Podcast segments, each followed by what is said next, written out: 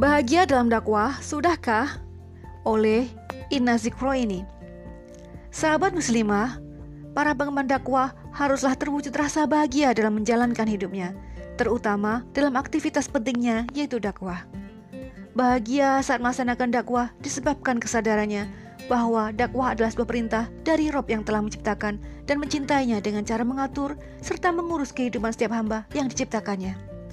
Sehingga ini salah satu kewajiban yang harus dilaksanakan. Maka hambanya yang sadar terhadap bagaimana Robnya sangat mencintai makhluk yang diciptakan sudah seharusnya mematuhi segala perintahnya sebagai wujud nyata membalas cinta Rob semesta. Sahabat muslimah, jika seorang pengemban dakwah ditanya tentang bahagiakah perasaannya saat melakukan aktivitas dakwah, namun masih terasa ragu dan menjawab kata iya atau mungkin masih terasa ada hal yang mengganjal dalam hatinya, maka pribadi tersebut teridentifikasi sebagai orang yang menyimpan luka dalam hidupnya. Luka yang telah lama disimpan tersebut akan mengganggu aktivitas dakwahnya. Maka, bagaimana mungkin seorang pengemban dakwah akan dapat mengobati luka seseorang yang didakwahi jika yang menyampaikan masih menyimpan luka lama? Bentuk luka tersebut seperti munculnya perasaan sensitif terhadap respon negatif dari objek dakwah yang sebenarnya mereka belum memiliki pemahaman utuh. Bentuk lainnya seperti rasa tidak sabar terhadap objek yang didakwahi karena belum bisa memahami atau melakukan isi dari dakwah. Berbeda halnya dengan orang yang bahagia dalam melaksanakan aktivitas dakwah ya, sahabat solihah.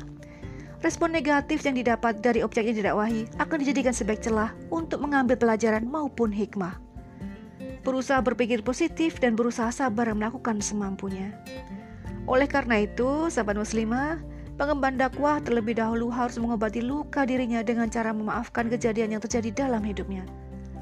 Namun tidak cukup hanya dengan memaafkan, Pengemban dakwah harus mempersiapkan dirinya agar tujuan pelaksanaan aktivitas dakwah dapat terwujud secara optimal. Beberapa hal yang harus dipersiapkan dalam diri para pengemban dakwah di antaranya terampil mengontrol emosi, terampil aulawiyat, dan tangguh menghadapi masalah. Hal yang pertama yaitu sahabat muslimah, pengemban dakwah harus terampil mengontrol emosi, di antaranya dalam hal memahami level masalah, Pengemban dakwah tidak boleh larut dalam masalah yang kecil atau mengerahkan seluruh energinya hanya untuk menghadapi masalah yang sebenarnya tidak perlu dipusingkan. Sehingga jika dibiarkan masalah individu menjadi salah satu pengaruh terhambatnya aktivitas dakwah. Pengemban dakwah harus mengerti bahwa sumber masalah yang terjadi sebenarnya termasuk dalam permasalahan utama dakwah itu sendiri. Oleh karena itu, sahabat muslimah, penting bagi para pengemban dakwah untuk terampil dalam hal ini.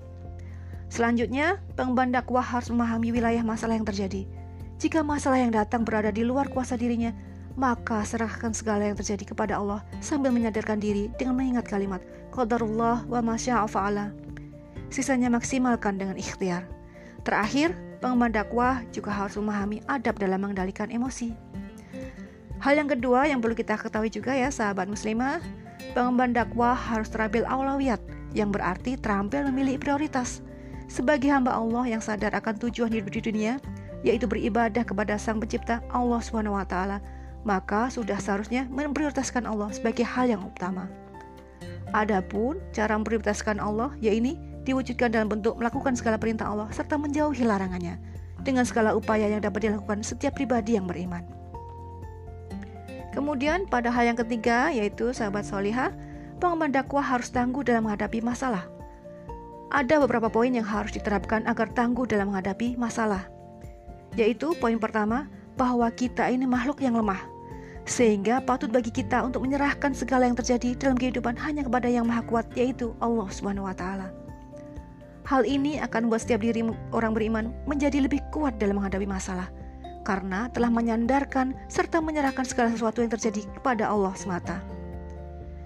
Poin yang kedua, setiap diri yang mengaku beriman kepada Allah, maka haruslah yakin bahwa sesungguhnya Allah tidak akan pernah memberikan ujian di luar batas kemampuan hambanya. Poin ketiga, yakin saat terjadi kesulitan dalam hidup, maka bersama kesulitan pasti ada kemudahan.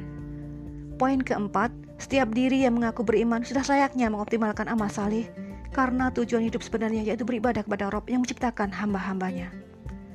Poin kelima, berhenti mengatakan saya tidak bisa, namun teruslah berikhtiar karena sejatinya Allah hanya melihat proses yang kita jalani dan bukan hasil.